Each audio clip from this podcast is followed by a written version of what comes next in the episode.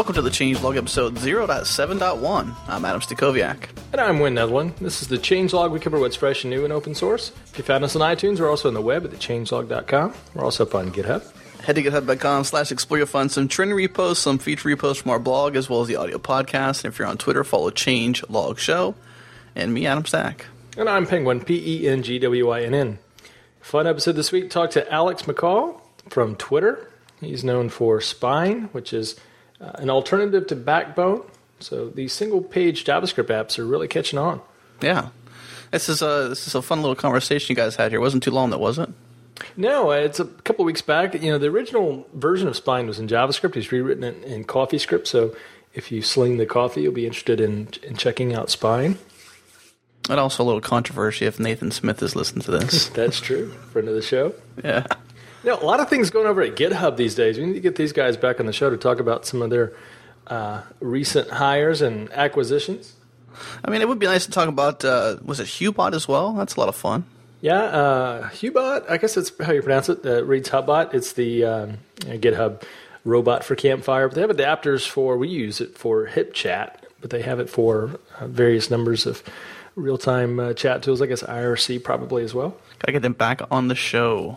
Yeah, especially they're reaching out into the .NET world. You know, Azure is now on GitHub, so hopefully we can talk about some .NET and open source and some NuGet. Some NuGet, yeah, we did talk about NuGet a while back, so we do need to talk about that. Yeah, fun episode this week. Should we get to it? Let's do it.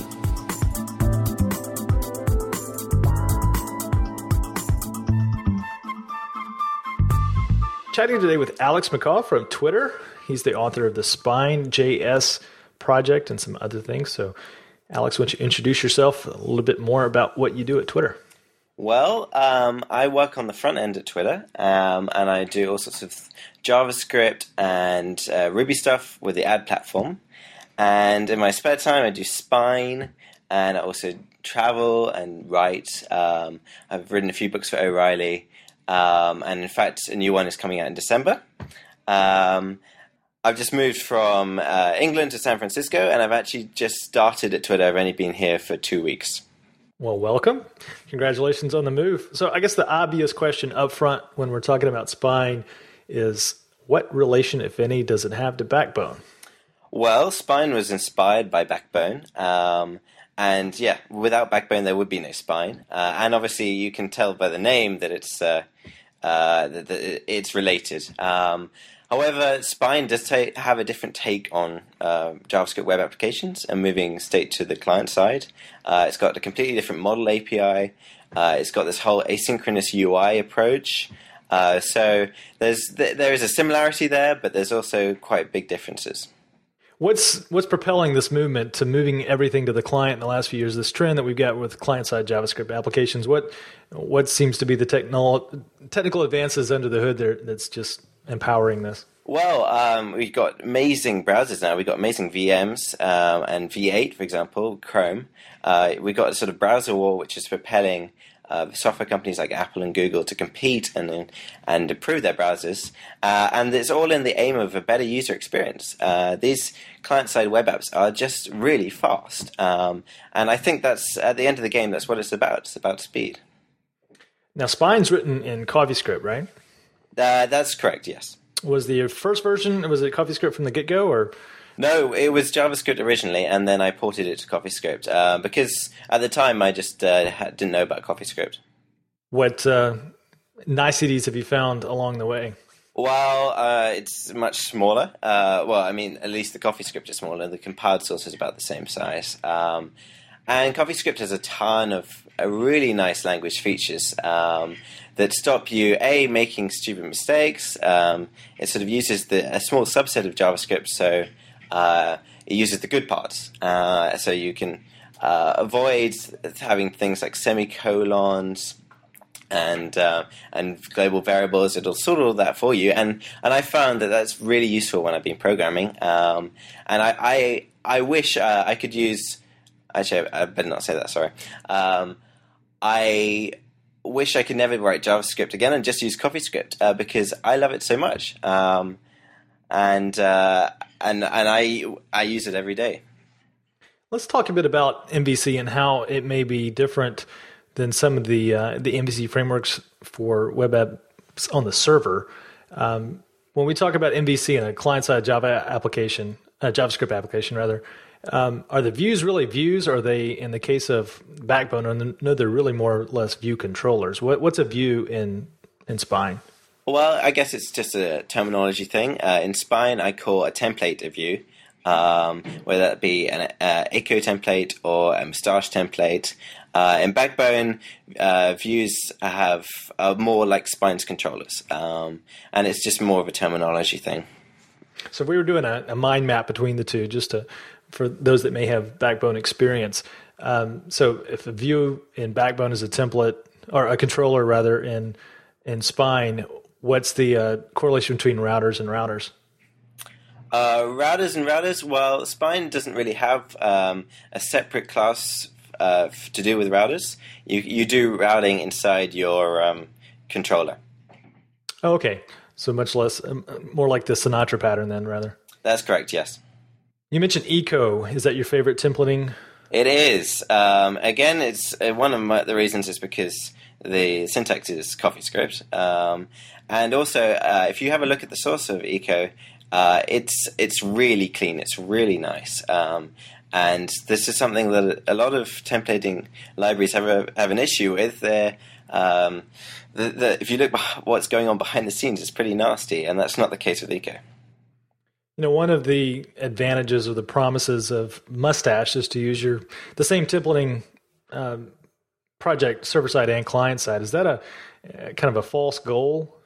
I think it's a bit of a pipe dream. I guess I view it the same as using models on the client side and the server side, and it would be great if that was the case, but I haven't really seen a practical application actually using that, because at the end of the day, you're always going to have some differences. And I think what is a little shame about Mustache is that because they've gone down that route, it limits their syntax somewhat, because they have to be compliant across all these different languages.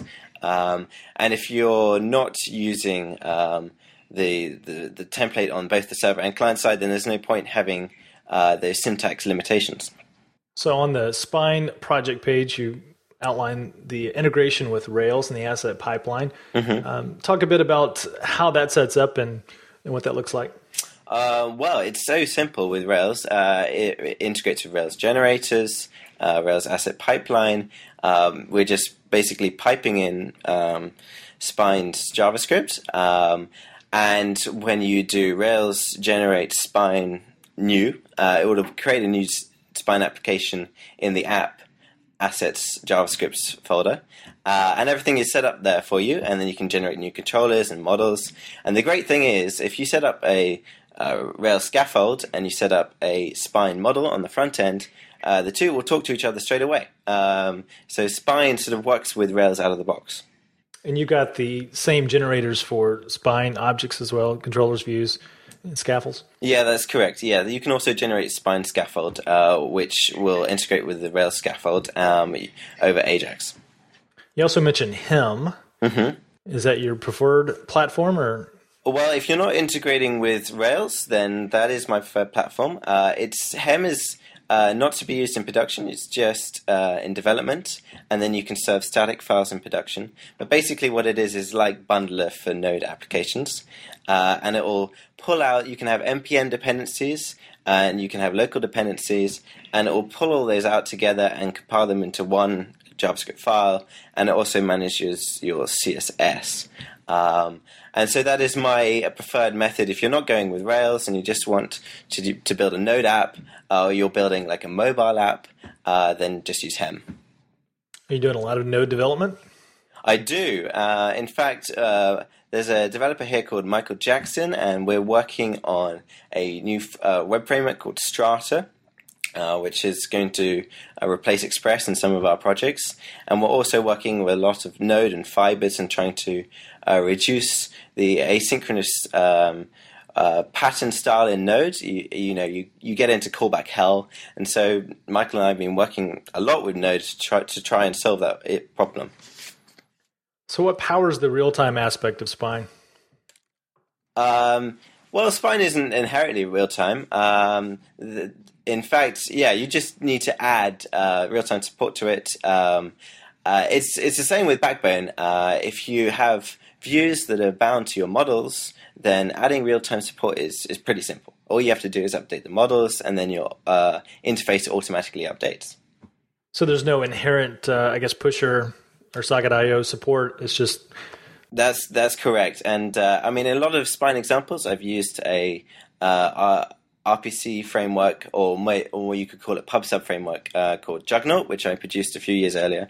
And basically, your Ruby models, you just have an observer, and that will basically send messages to Juggernaut saying, this model's changed, these are new attributes.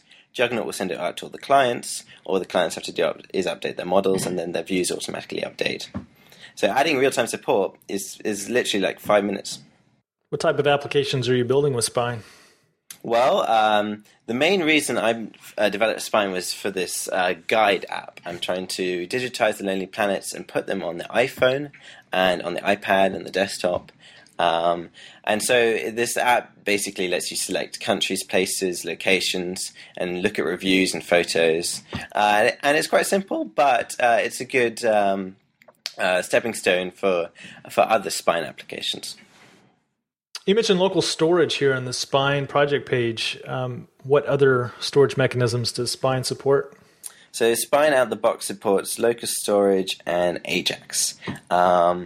And with local storage, it's just a case of including that in your models, including a line of code which imports the local storage module.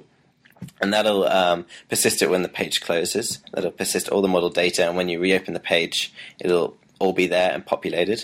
And AJAX is similar. You import the AJAX module and give it an endpoint, and Spine will basically just use standard REST calls like post, put, get on that AJAX endpoint to persist your data. Talk a bit about Spine.app. So Spine.app integrates with Hem, and it's basically just a Spine application generator. And you just do Spine.app app, and it'll generate your app. It'll generate all the directory structure, your MVC, your controllers, your views, and your models, and it'll generate public directory, and it'll deal with all your CSS. And Spine.app is actually very useful when it comes to building mobile apps, because Spine has this Spine Mobile project, sort of extension to Spine, and Spine.app basically will generate that mobile project directory for you, which you can then sort of wrap up with PhoneGap. So PhoneGap, is that your preferred method for wrapping these for the App Store? That or the Android Marketplace? Yeah, that is my preferred method, mostly because I just haven't looked at other alternatives, but it works very well for me.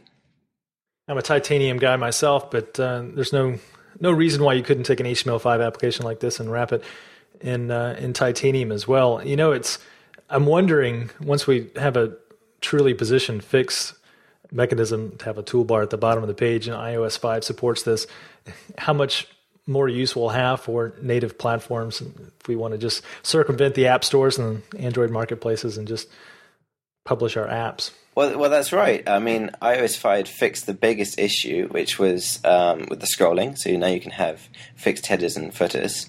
And the only other reason that I'm using PhoneGap and integrating into the marketplace is because I want to access some of the payment APIs, and that's the only way to do it.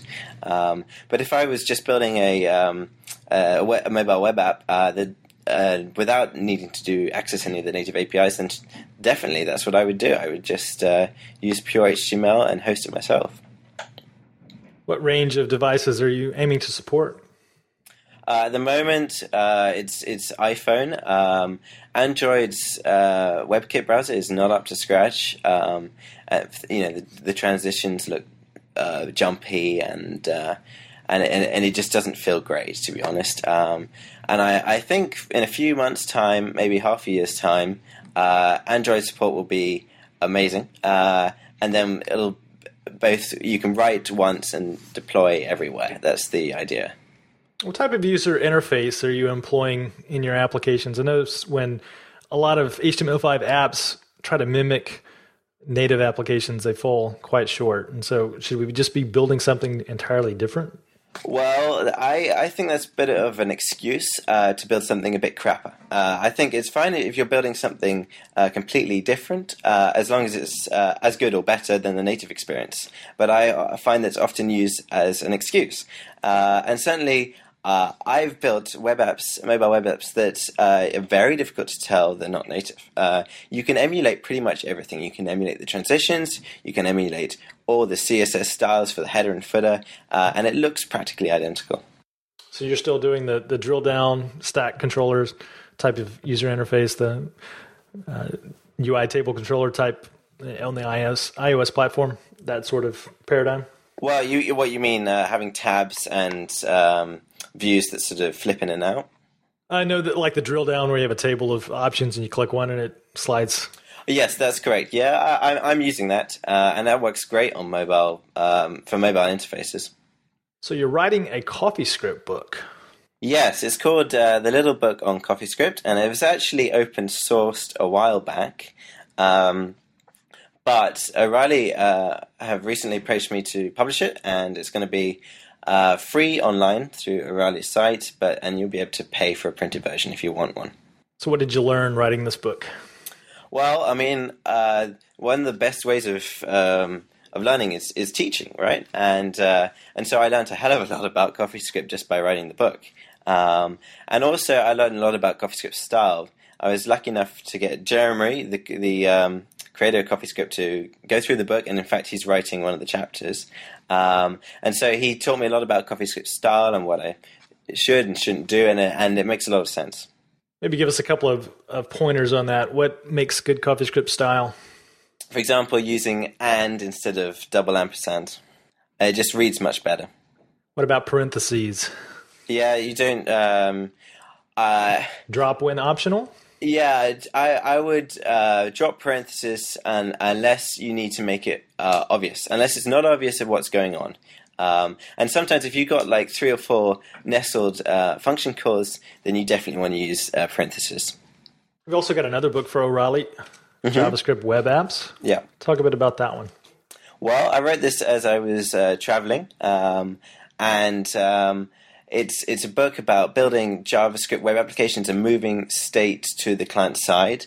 And the main part of the book is MVC. And we take you through building a model, view, controller interfaces. It's not language or library specific. All the examples at the end, they have Spine examples at the end, and Backbone examples, and JavaScript MVC. But throughout the book, it's generic. What are some of the gotchas of building single-page web apps that maintain state on the client? Well, it's a lot of work, and it's also a big paradigm shift. It's quite hard for a lot of developers to get their head around. You have to move all the rendering to the client, and it's very difficult to convert an existing app into using this sort of architecture. Usually you have to start from scratch. So it's a lot of work, but I think the advantages are worth it. The really quick UI that you get from it is worth it. So what does an architecture for these types of applications look like? You normally just build out an API first and then build out a user interface on top of that, or do you still step out the design first? What I do is I start straight out with the design, do the CSS and HTML, and then... I do the models client-side, and I basically stub out the data for them. And I get everything working client-side, because at the end of the day, that's what matters. And then once all that's done, then I do look at the server-side, and I have a much better idea of what models and API I need on the server-side once the client-side is finished. What tools do you have to debug these applications on mobile? I usually just use Safari and Chrome to develop them, and sometimes the iOS simulator, and that's enough for me. I just use the web inspector. Are you building applications that install to the home screen, and do you do anything special with the meta tags that you can do to make a full screen application on iOS? Yeah, absolutely. For example, Spine Mobile comes with the default set of meta tags that prevent you sort of zooming in and set the page title, the page icon, and that sort of thing. And definitely I'm using those in all sorts of applications. You mentioned async earlier. What problems does async, present when you're building an async UI? Well, again, it's a little bit more complicated. So the idea is that you never block the user. So they interact with your application and you never block their interaction. So let's say they are sending an email. In Gmail, when you click send an email, it waits like 2 or 3 seconds saying sending your email. And I'm saying that you either lie to the user, or in the case of email, you just put it in the outbox like you would in an IMAP client, and you don't block the UI because I think that's a really bad user experience. So when you're building out your views in Spine, are you taking advantage of JST just in Rails or throughout? Yes, just in Rails. When it comes to Hem, you can just use common JS modules rather than use sprockets. So do you find yourself always passing data across the wire and bind to that, or do you ever pass markup across the wire? Always data, just JSON data. If you start passing markup across the wire, then you haven't got an asynchronous interface because you rely on the server to render the page. So if somebody updates, let's say adds a new comment to a blog post, the server has got to respond with that markup, whereas if you were rendering everything client-side, you could display it instantly. So you guys still hiring at Twitter? Yes, we are. We're hiring... Every day we've got new people interviewing, and if you're interested in working here, then you should definitely get in touch. It's a great team, and it's a really interesting company because there's some really big problems to work on. One last question. So what open source project out there just has you excited that you want to play with? That's a good question. I think it would... we edit this out, but I think it would be Strata, but we've already talked about that. I'll throw another curveball at you. Who's your programming hero? Jeremy Ashkenas would definitely be him. That guy has created Backbone and CoffeeScript. I think that's incredible. He is a programming stud, that's for sure. Well, thanks, Alex, for joining us, and good luck at Twitter. We look forward to seeing the CoffeeScript book out later for the end of the year or early next year? In December. We'll keep an eye out for that. Thanks, Alex. Thank you very much.